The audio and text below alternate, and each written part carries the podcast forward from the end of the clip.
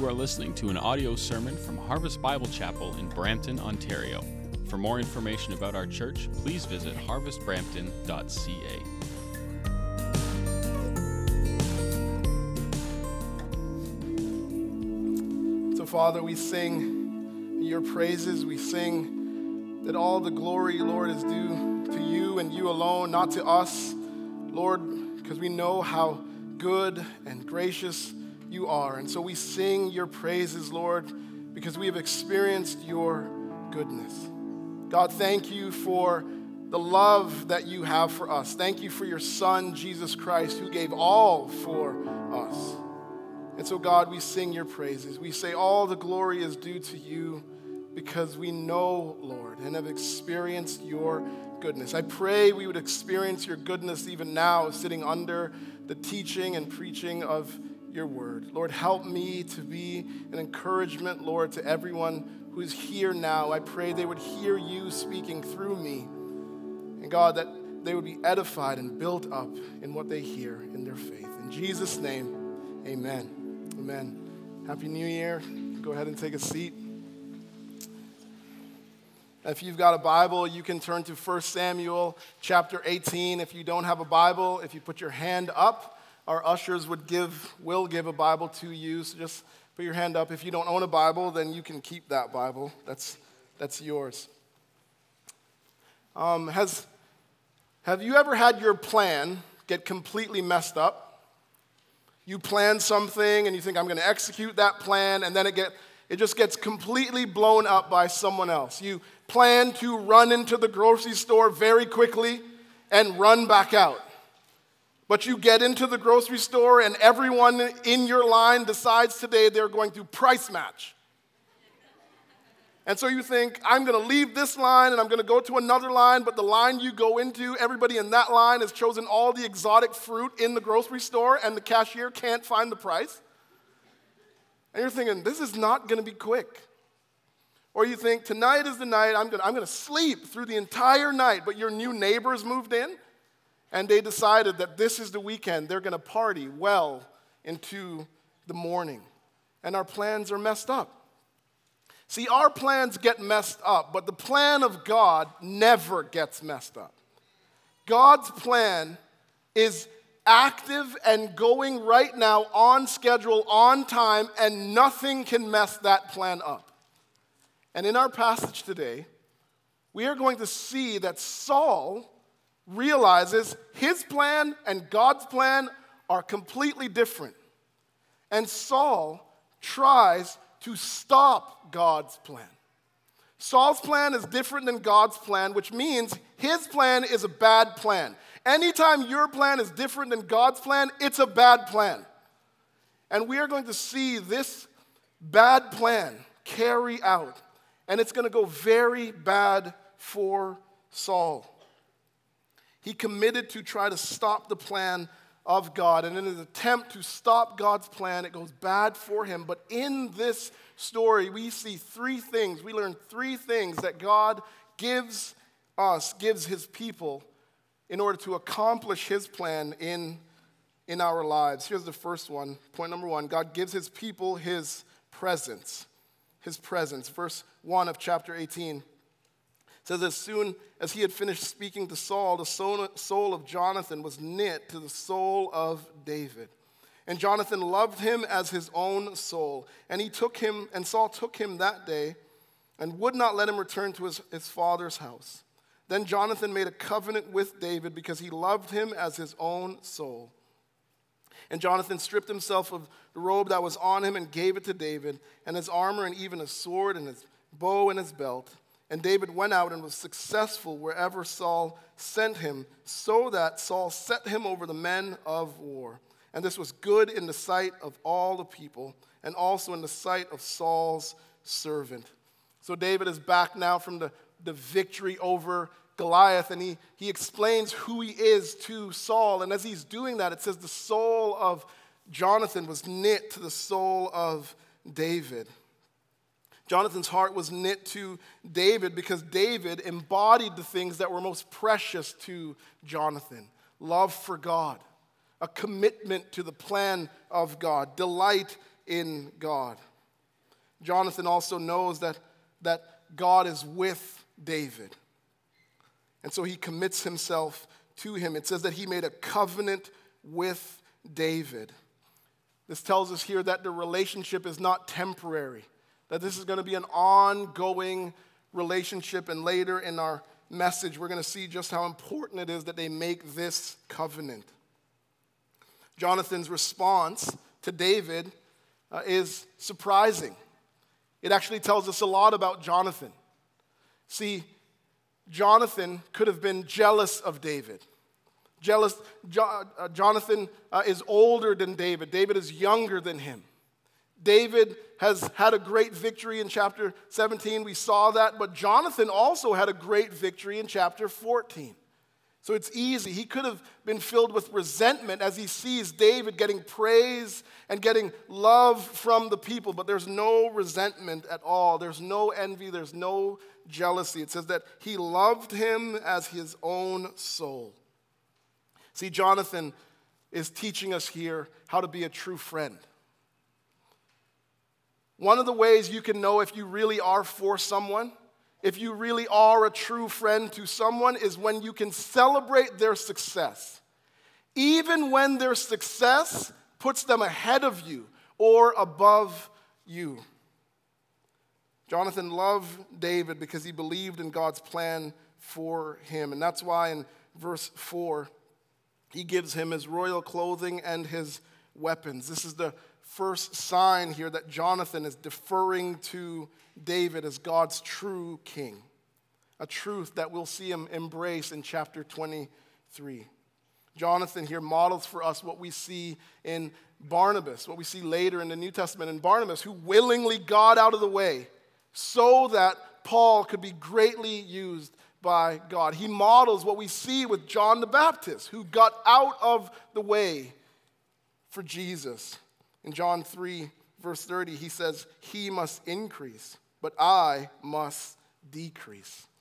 See, it takes faith to be willing to be less, to humble ourselves to God's plan, even when that plan is not what we are expecting. God's plan is always better than my plan. See, we can follow Jonathan's example, decreasing so that the name of Jesus Christ would increase around the world. The power to do that, the power to decrease so that the name of Jesus would increase is by comes when we remember the gospel.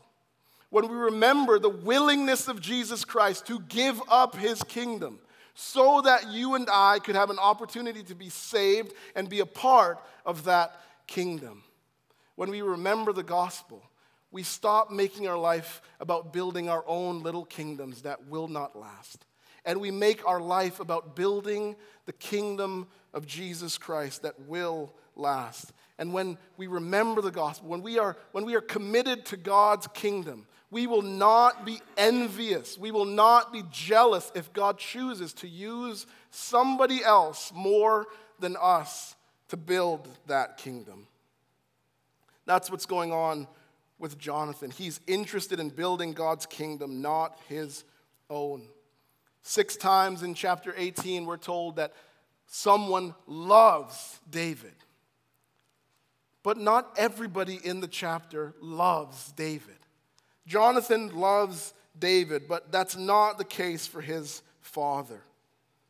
And for the rest of the story, we'll see a major contrast between Jonathan and his father. In the case of Jonathan and Saul, the apple fell very far from the tree. As David comes back from his victories in verses 6 to 7, the women welcome him by singing his praises. And what they say exposes the jealousy that is in Saul's heart. See, they're still singing Saul's praises, but they're singing David's just a little bit more. And look at what he says. Look at verse 8. So then Saul was very angry, and this thing displeased him. He said, They have ascribed to David 10,000, and to me they have ascribed thousands. And what more can he have but the kingdom? And Saul eyed David from that day on. David draws such diverse reactions From his friend Jonathan, he draws faithful love. From the, from the women, he draws praise. And from Saul, he draws envy and murderous hatred. Many years later, Jesus Christ would come and he would draw such diverse reactions. Loving commitment from the disciples, a commitment and a love for Jesus, a worship of Jesus, but then there was others who hated Jesus, who wanted him gone. And that's the same today. There, he still draws a very diverse reaction from people, different ways that they respond to him. The question that we have to answer is how am I responding to Jesus? How do I react to Jesus? Do I react with indifference? Do I react with anger? Am I mocking Jesus or am I delighting in Jesus? Am I committing myself to Jesus? How we respond to Jesus, here's why this is important. How you respond to Jesus tells you if you're about building his kingdom or if you're still trying to build your own. So our response matters very much. Saul wants David gone. It says that he eyed him from that day on. What's this mean here is that, that, that Saul here is wearing a very specific lens. He saw David through an evil lens. His glasses are very bad. And that means no matter what David did, he viewed it as evil. Everything David did, Saul thought, David is trying to get rid of me. And so he watched him daily for a chance to do evil to him. And that's what goes on in the rest of the story. In verse 11, in a rage, he throws a spear at him. In verse 17, he sends David out to fight the Philistines, hoping he'll die.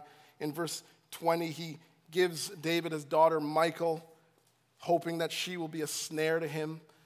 By snare, he was hoping that as David went out to try to get the bride price, that the Philistines would kill him. If he didn't die that way, then he hoped that, that Michal would draw David away from a commitment to God to serve idols. Saul's desire to kill David is driven by his fear of David.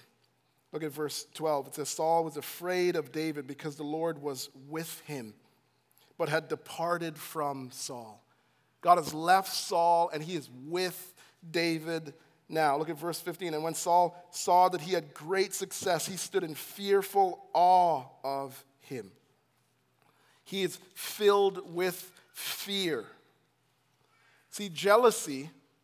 Jealousy is just kind of what you see at the top, but what's going on under the bottom is that there's a, there's a fear running through Saul's life. Saul is fearful because he is losing popularity. Popularity has become what brings him worth and significance. Being popular is his identity. That's why he's desperate for people to approve of him.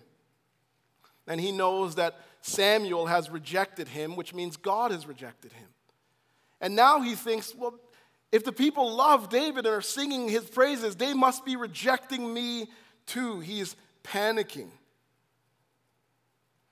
But notice that it never says that people don't love and respect Saul. It never says that. See, Saul here is not thinking clearly. This is what fear does it stops us from thinking in the right ways. See, whenever our lives become about pleasing people, Saul is a people pleaser. Whenever our lives become about pleasing people and making sure that they approve of us, we start to live in fear. And the reason why we live in fear is because we're never sure if people are pleased with us. We're never sure if everyone's always pleased. And because we're never sure, we can never rest.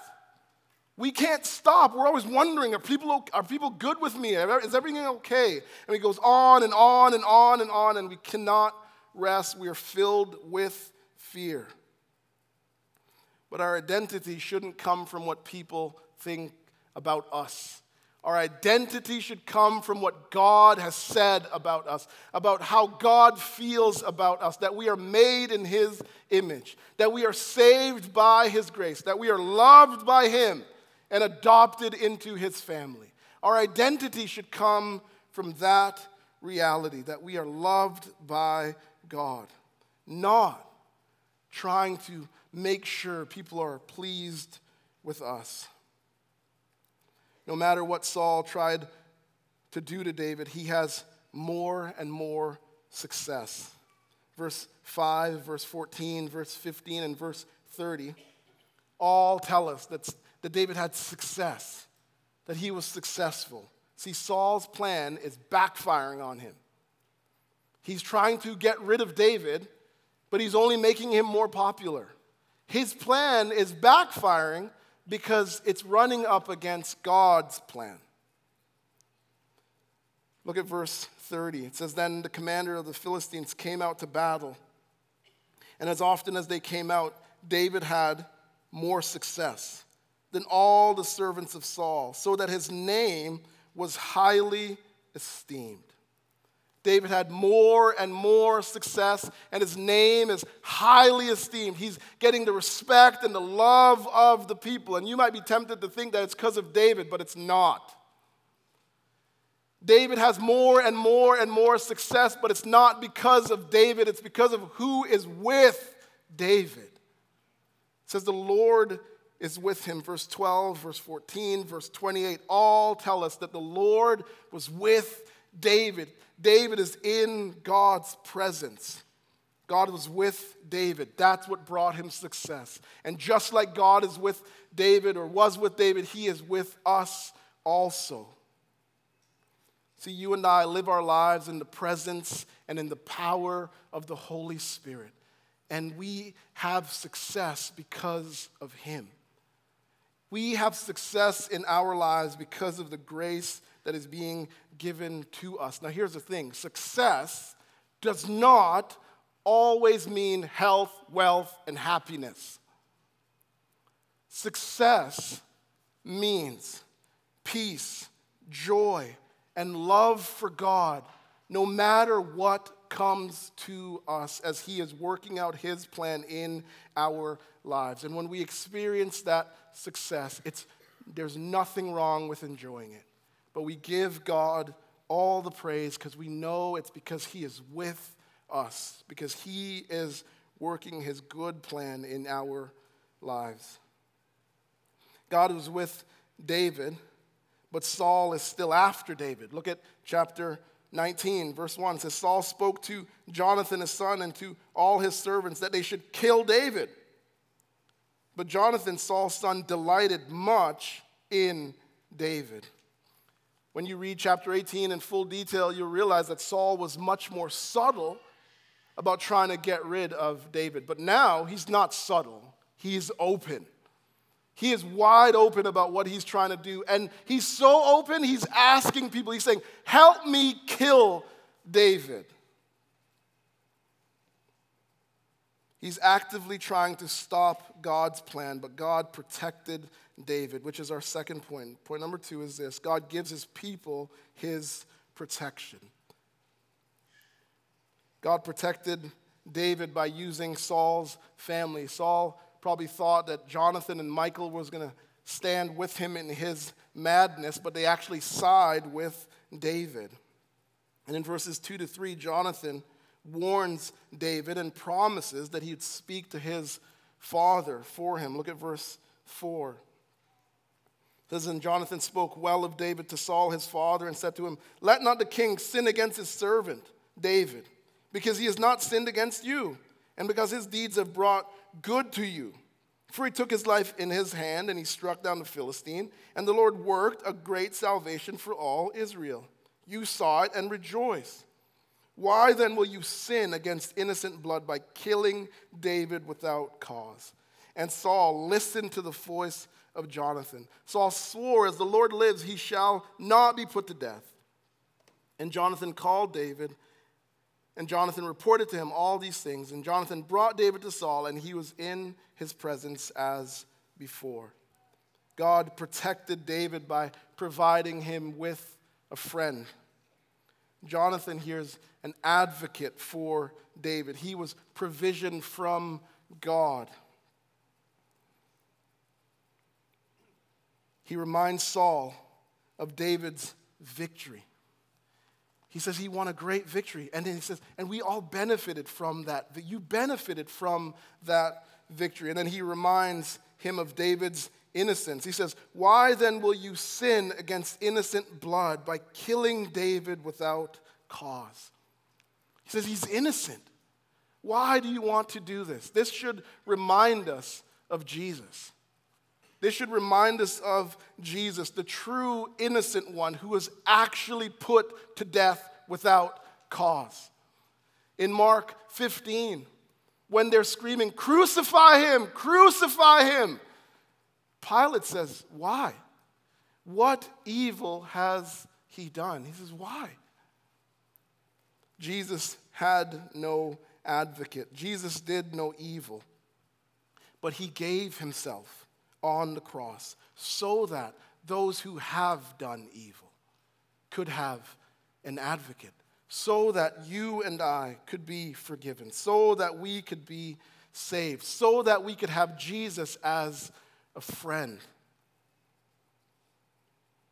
Earlier, I mentioned that Jonathan was a true friend to David, and here again we see why.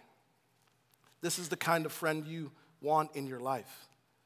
Someone who's willing to advocate for you, whether that's through prayer, going to God on your behalf, joining you in prayer when you are struggling and confused, or helping you work out a broken relationship in your life. This is the kind of friend you want in your life. And because the Spirit is in us, this is the kind of friend that we can be as well. Jonathan talks to his dad, and things go back to normal, but not for long. Eventually, there's more war, and David has more success, and then there's more madness from Saul. And that's because he's under God's judgment, and so a harmful spirit comes back on him. In verse 19 to 17, Saul throws a spear again at David, trying to kill him. David flees this time to his house, and as he flees to his home, then Saul sets an ambush. They're hoping to kill him in the morning, but then his wife lowers him out of a window and he escapes, and from that escape, he runs straight to Samuel. Look at verse 18. Now David fled and escaped, and he came to Samuel at Ramah and told him all that Saul had done to him. And he and Samuel went and lived at Naioth. So David goes and he bares his soul to Samuel. He says, he tells him all that he has been going through. This guy's throwing spears at me. I don't even know why. And then they go and they live together. This is the start of a long, long trial in David's life. Suffering is only going to intensify from here on. And in 19 to 24, we're told a little bit of a strange story. David is living with Samuel, and Saul is determined to get him. And so Saul finds out that he's there, and so he sends messengers to go and capture David. And the messengers go, and then they're overcome by the Spirit of God. Saul sends three, he, three times he sends people, and they're overcome. And then finally, he just goes himself. You know, you could kind of see him on the way there. Like, if you want something right, done right, you got to do it yourself. As he's stomping out. But as he's going on his way, look at what happens to him. Verse 23. And he went there to Naioth in Ramah, and the Spirit of God came upon him also. Just like the other three who came, the Spirit comes on him too. And as he went, he prophesied until he came to Naioth in Ramah. And he too stripped off his clothes, and he too prophesied before Samuel and lay naked all that day and all that night.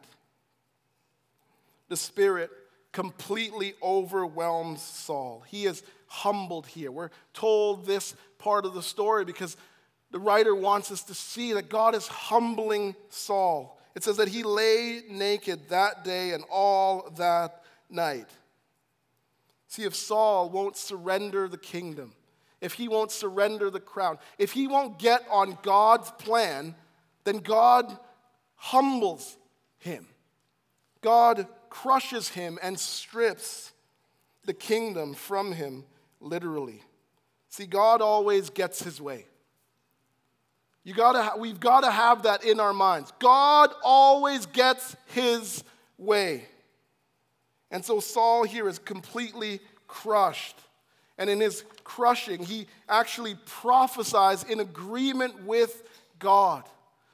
God makes his enemies submit to him and declare his goodness and the goodness of his plan. Saul has become the seed of the serpent. He is trying to destroy God's anointed. But no matter what he tried, no matter what he did, God was defeating his plan. Every attempt he made, God frustrated his plan. Psalm 34. Psalm 34 says, Many are the afflictions of the righteous. Our life can be difficult. The Bible makes that clear. Many are the afflictions of the righteous, but what? But the Lord delivers them, delivers him out of them all. David's afflictions are many, we are going to see, but God delivers him out of them all. God protects David, and just like God protected David, he protects us. And he does it because he's got a plan. God has a plan. And I know that has become a cliche in our life and in our world. God has a plan. But even though it's become a cliche, and even though people say it to us sometimes because they don't know what to say when they see us in the middle of our struggle, just because people make that a cliche doesn't mean that it's not true. That God has a plan for your life, for my life, and that plan is going to be accomplished. Nothing can stop the plan of God for you and for me. And that should be encouraging to us. Nothing can stop what God wants to do and is doing in us. In applying this to our lives, Dale Davis says this My life holds a far more modest place in God's kingdom plan, and the scheme of my life is almost totally hidden from me. Nevertheless, when all qualifications are stated, it seems I can still claim Davidic protection, in principle, that is. I can be confident that God will keep me until whatever He has ordained for me to be or to do is accomplished. God is protecting His people, protecting us. Now, that does not mean things will always be easy. God's protection does not mean there will not be pain. It does not mean there won't be trials. His protection his protection means that we will have His presence and His peace as we are on the path. His presence and His peace to protect us from the sin of unbelief. See, David's life hasn't gotten any easier here. He's still running for his life and he is still confused. Look at chapter 20, verse 1. Then David fled from Naioth in Ramah, and he came and said before Jonathan, What have I done? What is my guilt? And what is my sin before your father that he seeks my life? David's confused. He's like, What have I done? Why, why is this happening to me? Why is this trial? Why is this season of suffering come into my life? What did I do? See, we have God's presence, we have his protection, and in our confusion, we'll see we have, God has given his people his peace. We have his peace. David is not asking this question, these questions, because he's unconvinced that Saul is hostile towards him. He's convinced of that. He's just not sure why it's happening. And in verses 2 to 3, it seems like Jonathan is not not convinced that, they're, uh, that he is in danger. And maybe it's because things went back to normal for a little while. But David presses the point home. He says in, chapter, in verse 3 of chapter 20, But David vowed again, saying, Your father knows well that I've found favor in your eyes. And he thinks, Do not let Jonathan know this, lest he be grieved. But truly, as the Lord lives and as your soul lives, there's but a there's but a step between me and death. David presses the point home. He says, Trust me, your dad is trying to kill me. He is after me. In verses 4 to 7, Jonathan agrees to help David and they propose a test situation uh, uh, that may reveal Saul's intentions. And uh, David hopes that this will happen by him missing the monthly meal that Saul holds. And David, he appeals to Jonathan for help. And he explains, he explains to him why, why he has turned to him at this point. Look at verse 8. He says, Therefore, deal kindly with your servant, for you have brought your servant into a covenant of the Lord with you. David turned to him because they made a covenant. Remember that? Chapter 18, verse 3. They made a covenant to one another. Jonathan committed himself to David, and so David turns to him for help. He says, Jonathan, he says to Jonathan, deal kindly with me. The word for kindly is hesed. It carries the idea here of love, compassion, loyalty, and faithfulness. Sometimes it's translated loyal love. David says, Treat me with loyal love, Jonathan. We committed to one another. Help me. See, David sets a good example for us here. This is teaching us that in our turmoil, in our distress, in our moments of confusion, we can take ourselves to the one person who has made covenant with us. When we are confused, when we are hurting, we turn to God. That's where we run who Exodus 34 6 tells us is merciful and gracious, slow to anger, and abounding in steadfast love and faithfulness. When I'm confused, when I don't know what is going on, when that thing comes into my life that makes me wonder what is going to come next because I don't I'm, I don't know what's happening. We do what David did. We run to our friend. We run to God, the one who has made covenant with us, who is merciful, it says, and abundant in loyal love, who loves us and promises that he is going to help us. In 19, sorry, verse 9 to 13, Jonathan commits to warn David if he finds out that for sure that his dad wants to kill him. And then Jonathan asks David for covenant faithfulness to him. He's saying, You're asking me to be loyal to you. I need you to be loyal to me. Look at verse 14. Says, If I'm still alive, show me the steadfast love of the Lord, that I may not die. And do not cut off your steadfast love from my house forever. When the Lord cuts off every one of the enemies of David from the face of the earth. And Jonathan made a covenant with the house of David, saying, May the Lord take vengeance on David's enemies.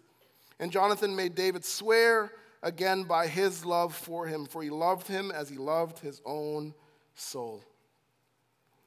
Jonathan understands that God is with David, he is protecting David, and that it's just a matter of time until David is king. And so he says, Show me kindness when you become king, when you are on your throne. Not if you get on your throne, but when you get on your throne.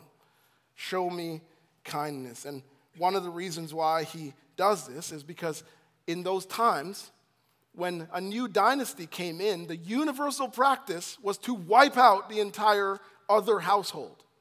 You got rid of everyone from the previous household. And so Jonathan is asking David to spare his life and the life of his children. Jonathan here secures a future for himself and for his, his children. He does all of this by faith because he believed and trusted and was committed to God's plan for David's life and his life. Look at verse, sorry, here, uh, in verse 17 to 29. Then the, plan is executed. Jonathan explains how he will alert David if he is in danger. And then he goes to the dinner without David. And the first night he is there, not David is not there. Saul is not too bothered. He figured something just might have happened to him. But then the second night, David is not there. And when he sees that David is not there on the second night, he interrogates Jonathan. And Jonathan explains to him why David isn't there, and then Saul's anger erupts like a volcano, it explodes. Look at verse 30. Then Saul's anger was kindled against Jonathan, and he said to him, You son of a perverse, rebellious woman. Do I not know that you have chosen the son of Jesse to your own shame and to the shame of your mother's nakedness? For as long as the son of Jesse lives on earth, neither you nor your kingdom shall be established. Therefore, send and bring him to me, for he shall surely die. Then Jonathan answered Saul his father, Why should he be put to death? What has he done? Look at verse 33. But Saul hurled his spear at him to strike him. So Jonathan knew that his father was determined to put David to death. Saul here is a madman. He's so determined to hold on to his kingdom. He's so against the plan of God that he throws a spear at his own son. He's willing to kill his son. See, Jonathan to him is no different than David. Both need to be wiped out. He says, For as long as the son of Jesse lives on earth, neither you nor your kingdom shall be established. Saul only cares about himself. He only cares about how things are going to look for him. Saul will do anything to keep his fragile hold on the throne. Jonathan, though, gladly gives up the throne. Jonathan here is entrusting himself to a better king than his father. See, Jonathan taught us to be a good friend, but Jonathan now is also teaching us what it means to be a good follower, what it means to be a good and true disciple of Jesus Christ. He made his life about following God's true king instead of trying to be king. He's like, I'm not trying to be king. I'm about following God's true king. And this is what the followers of Jesus Christ are called to to entrust our future to God's true king and not try to be king. Because when we entrust our future to God's true king, we actually gain protection from Jesus under and in his kingdom. Mark 8 Mark 8 says in verse 34, and calling the crowd to him with his disciples, he said to them, If anyone would come after me, let him deny himself and take up his cross and follow me. For whoever would save his life will lose it. But whoever loses his life for my sake and, and the gospel's will save it. If you want your life to go well, if you want things to go well for you in the end, the wisest thing that you and I can do is to get off of our plan and get on to God's plan, following and committing ourselves to His true King. In verses 34 to 40, Jonathan grieves for David. Then Jonathan shoots the arrows that signal to David that it's time for him to flee, that he is not safe. Jonathan brings a boy with him, and the boy collects the arrows and takes it back into the city. And then David and Jonathan have a farewell. Look at verse 41. It says, As soon as the boy had gone, David arose from beside the stone heap, and he fell on his face to the ground and bowed three times. And they kissed one another and wept with one another, David weeping the most. Then Jonathan said to David, Go in peace because we have sworn both of us in the name of the Lord, saying, The Lord shall be between me and you, and between my offspring and your offspring forever. And they and he arose and departed, and Jonathan went into the city. David never speaks, he just weeps. Jonathan does speak, though. And what Jonathan says is actually surprising when you consider the moment.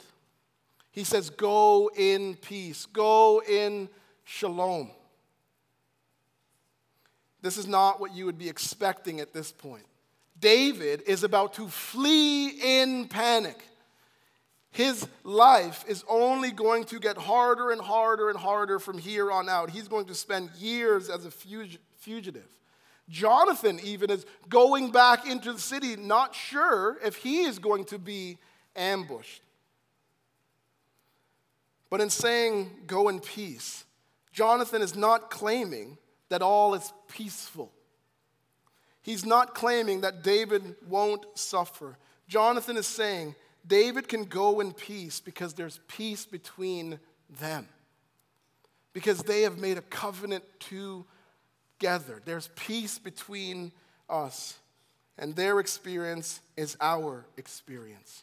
When we committed ourselves to Jesus Christ, when we, when we turned to Him for our salvation, peace came into our life.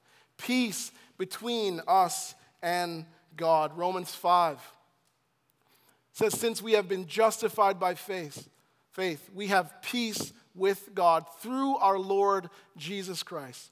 Through him, we have also obtained access by faith in this grace in which we stand. The Christian is standing in grace.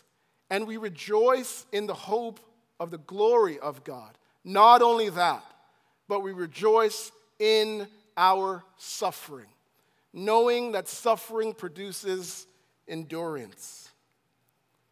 Notice in this passage that there's peace with God and suffering. In the same passage, we have peace with God and suffering. That's biblical peace. That is biblical peace. Biblical peace does not mean we will not suffer. This is a lie that prosperity preachers try to tell people. And it's wicked and wrong that they do it. Biblical peace does not mean we will not suffer. We live in a broken world waiting to be redeemed, so you and I should expect trials.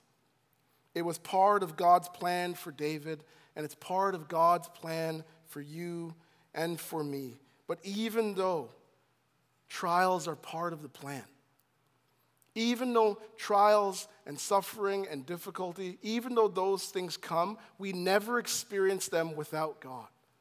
We never go through them without His help and His peace. Dale Davis says the Christian does not have peace because things are always peaceful. He has peace because a greater Jonathan has pledged his friendship to him.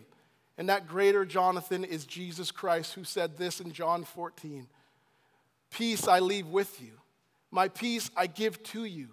Not as the world gives, do I give it to you. Let not your hearts be troubled, neither let them be afraid. In our difficulty, in the confusing times, Jesus says we don't have to be afraid. Our hearts don't have to be troubled. That's because we have his friendship and his support. Jesus has committed himself to us and will help us in the difficulty. He gives us his peace. We have his peace because we have his protection and his presence. All of these things are in our lives so that God will accomplish his purposes for us. God's plan cannot be stopped. We have his peace. And one of the best reminders of the peace between us and God is communion. In communion, we can stop and reflect of, on, on the peace that we have. And so we should take this time to consider how much it cost Jesus for us to have this peace we, can, we should consider how committed Jesus was to the plan of his Father. Committed to accomplish that plan, to save us and give us hope, to give us the peace that we have. We should consider all of these things. We should also consider our own lives. When we go to take communion, the Bible tells us to examine ourselves. That's to take a moment to reflect and to think is there anything in my life that I need to confess to the Lord before taking communion? And so make sure you do that. We are also to examine ourselves to see if we have a broken relationship, if there's something between us and someone else. And if there is, we should not take communion. We should go and make things right with that person. That doesn't mean we are not saved. It's just that God is very concerned and He cares about our horizontal relationship as much as He cares about our vertical relationship with Him and with others. And so we should go and make that right and then take communion the next time we do it. And if you're here today and you're not a believer in Jesus Christ, you haven't committed yourself to Him, your hope isn't found in Jesus, then we want you to know that communion is not for you. And when the trays come, we're asking that you would let it pass. We're not judging you for that. It's just communion is for believers, those who are trusting in Christ. But if you have questions, we would love to talk to you after the service. So just come and ask. Let's take some time now as the ushers pass out the elements. This has been an audio sermon from Harvest Bible Chapel in Brampton, Ontario. For more information about our church or to contact us, please visit harvestbrampton.ca.